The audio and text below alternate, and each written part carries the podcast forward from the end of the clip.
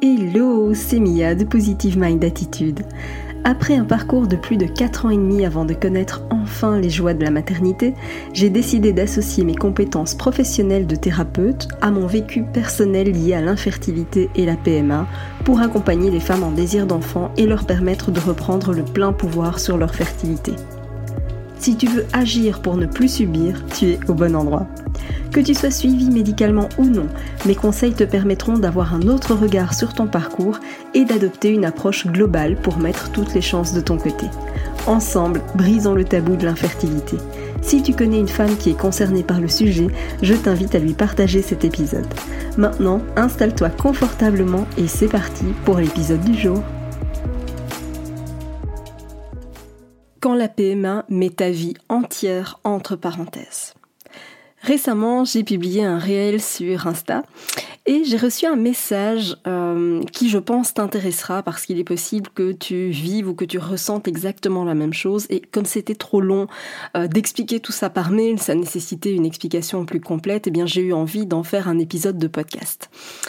C'est euh, à la suite de, ce réel, donc j'ai reçu un message euh, pour me dire que c'était une injonction qui était beaucoup trop lourde à faire peser sur nos épaules et que finalement c'était impossible à mettre en place. Et j'avais envie de t'en parler parce que voilà, comme je te le disais, il est fort probable que toi aussi tu mettes ta vie entre parenthèses et que tu te sentes directement concerné par ça.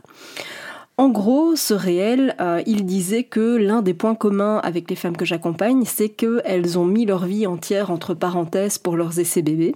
Alors, de façon totalement involontaire, on s'entend. Et vraiment, euh, moi aussi, j'ai fait la même erreur. Ça veut dire quoi? Ça veut dire que euh, moi, je planifiais les vacances, les sorties, les activités. Tout était planifié selon euh, les protocoles, les examens, etc.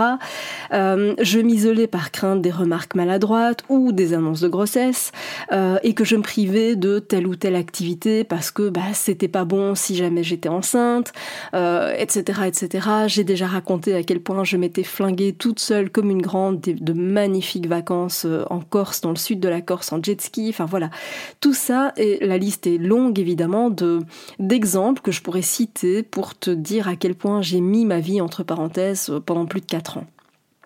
Et vraiment, c'est un des points communs avec les femmes que j'accompagne parce que, eh bien, elles aussi, euh, quand elles rejoignent mon programme, qu'on échange, etc., eh bien, euh, elles, aussi me confient à quel point elles ont euh, sacrifié une grosse partie de, leur agenda finalement.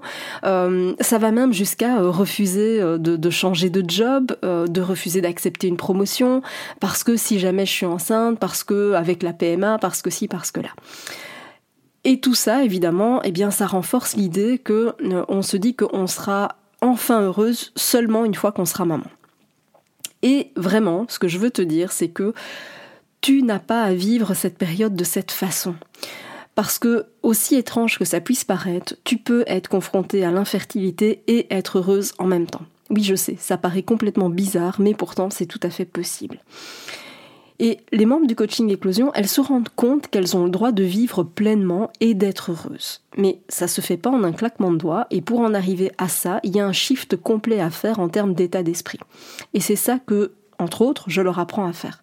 Parce que ce que je répète souvent, c'est que le bébé, c'est la cerise sur le gâteau. C'est pas le gâteau.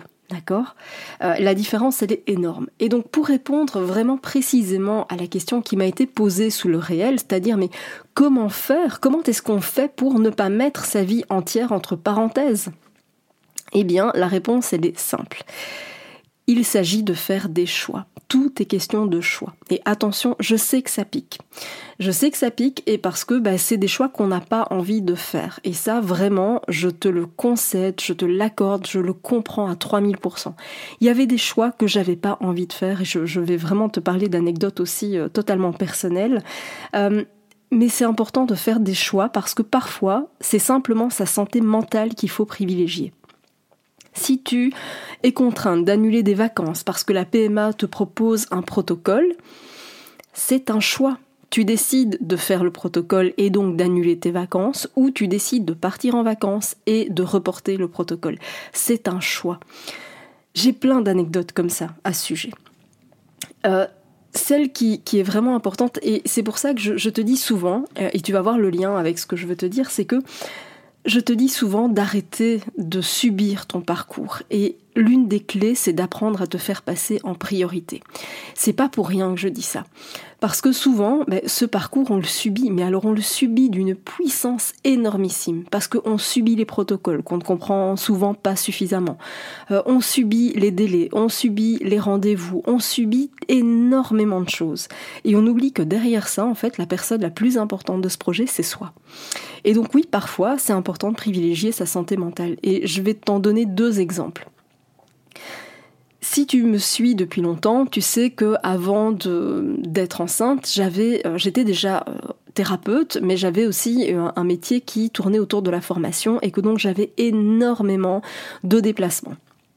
Énormément de déplacements professionnels, c'était hyper compliqué et euh, c'était pas évident à gérer parce que bah j'avais des clients et que les clients faisaient venir euh, comment dire leurs collaborateurs parfois de toute la France sur telle ou telle destination et que je pouvais pas annuler en dernière minute parce que bah, j'annulais finalement les déplacements de, de, 10, 15, 20 personnes.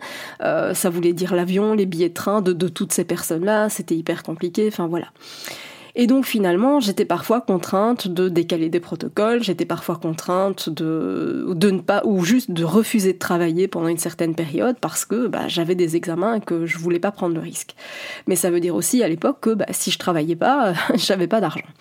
Et donc, été évidemment une période, tu peux l'imaginer, une période hyper compliquée euh, à mettre en place. Et ça s'est ressenti évidemment euh, lors de ma dernière FIV. Pourquoi? Parce que, euh, bah, tu le sais, si tu as déjà fait une, fécondation in vitro, c'est qu'il y a des échographies et des prises de sang à faire tous les deux jours, et c'était euh, très compliqué très compliqué parce qu'en fait au moment où j'ai décidé de reprendre cette, euh, cette tentative, j'avais déjà un agenda qui était euh, rempli à certaines dates et que bah, comme je te l'expliquais, il n'y avait pas que mon annulation à moi, mais ça euh, engendrait l'annulation de tout un tas d'autres personnes avec énormément de contraintes, le risque aussi de perdre quand même des clients sur du long terme, etc.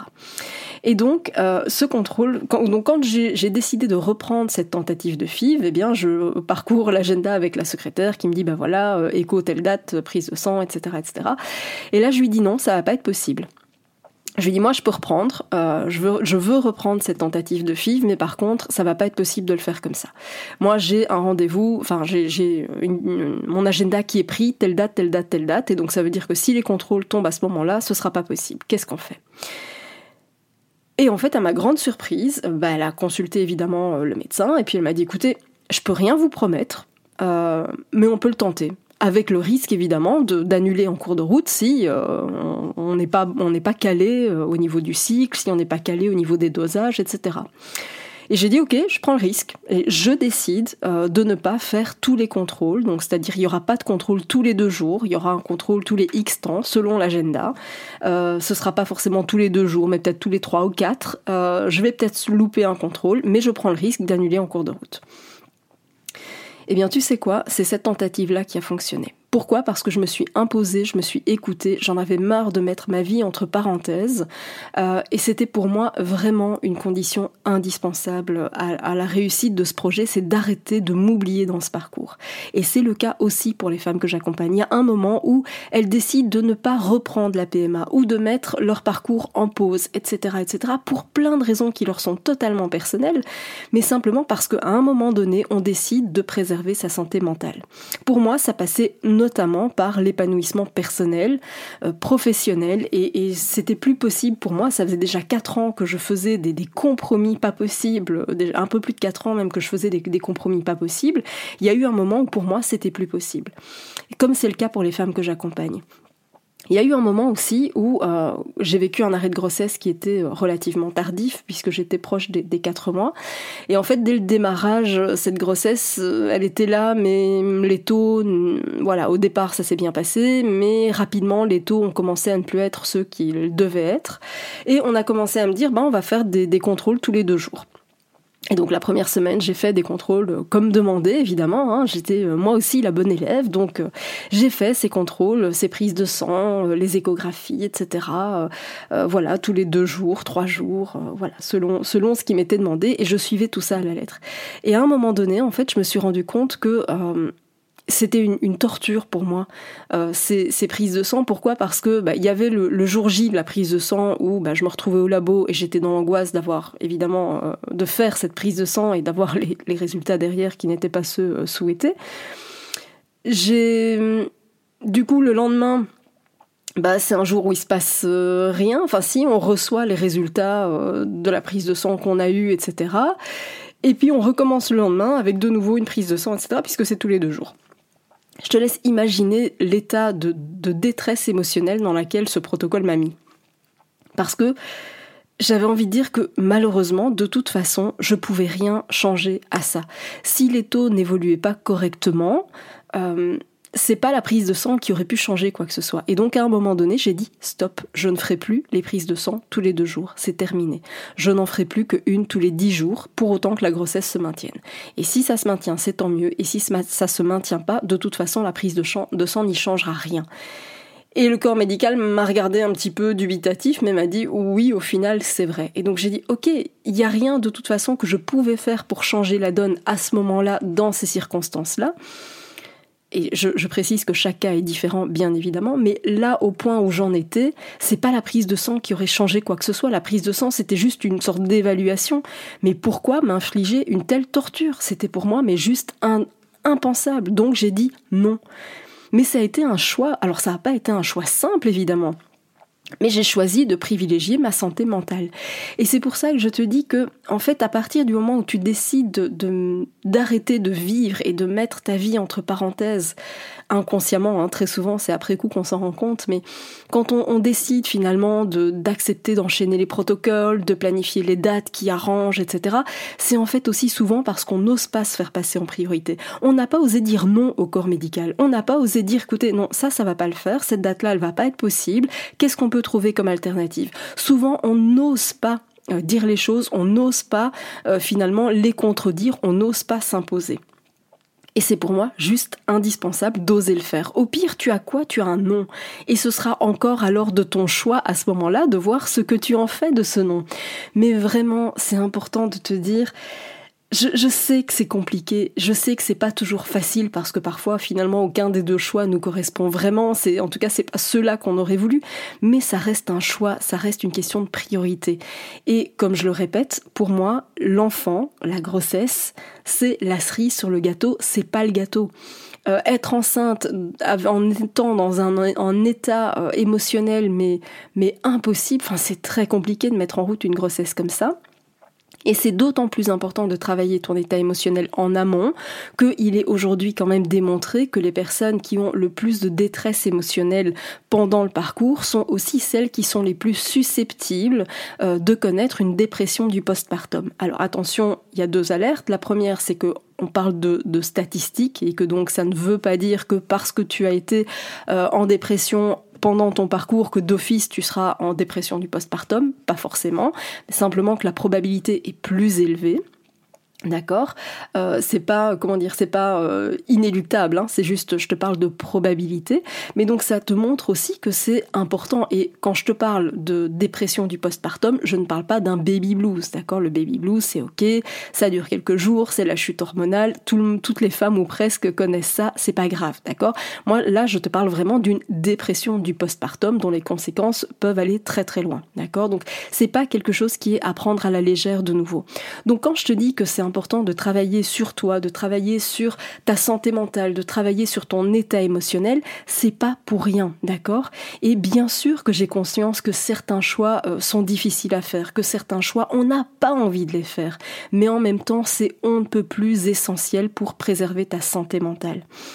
Le, ton but à toi, c'est pas juste d'être enceinte, c'est d'être une maman comblée, j'ai envie de dire, d'accord? C'est tu attends ce moment depuis tellement longtemps. Et en même temps, travailler sur ton état émotionnel est aussi important parce que si tu me suis, si tu as déjà écouté mes podcasts, tu sais à quel point ton état émotionnel est en corrélation avec ta production hormonale et c'est juste indispensable de travailler les deux en parallèle. Donc voilà, j'avais envie de, te parler de ça parce que je sais que c'est pas facile et que euh, je sais que c'est parfois inconscient, que c'est, on n'a pas toujours l'impression d'avoir le choix, mais la réalité elle est complètement différente. Tu as le choix et pour les femmes que j'accompagne, c'est ça aussi que je leur apprends, c'est de reprendre quelque part un peu la pleine puissance pour arrêter de subir ce parcours. Tu n'as pas à le subir. C'est un choix, c'est quelque chose qu'on va co-construire avec le corps médical.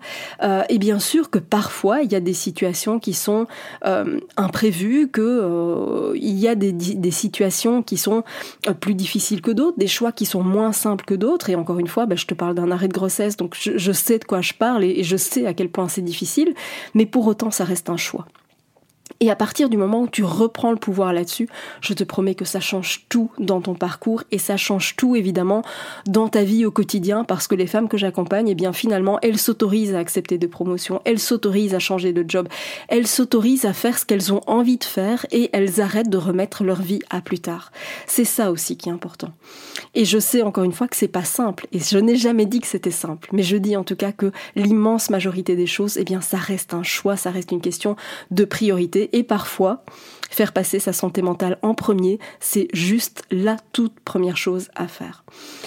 Donc si toi aussi tu veux changer de regard sur ce que tu vis, si tu as envie de retrouver de la confiance mais aussi de la sérénité dans, tes essais bébés, eh bien je t'invite évidemment à rejoindre le coaching éclosion via le lien qui se trouve dans la description de cet épisode. Merci d'avoir écouté cet épisode jusqu'au bout. Si tu veux aller plus loin et bénéficier de plus de conseils, télécharge maintenant mon guide offert sur positivemindattitude.fr. Pour encourager ce podcast, merci de mettre une note et ou un commentaire sur ta plateforme d'écoute. Je te dis à très vite pour un prochain épisode.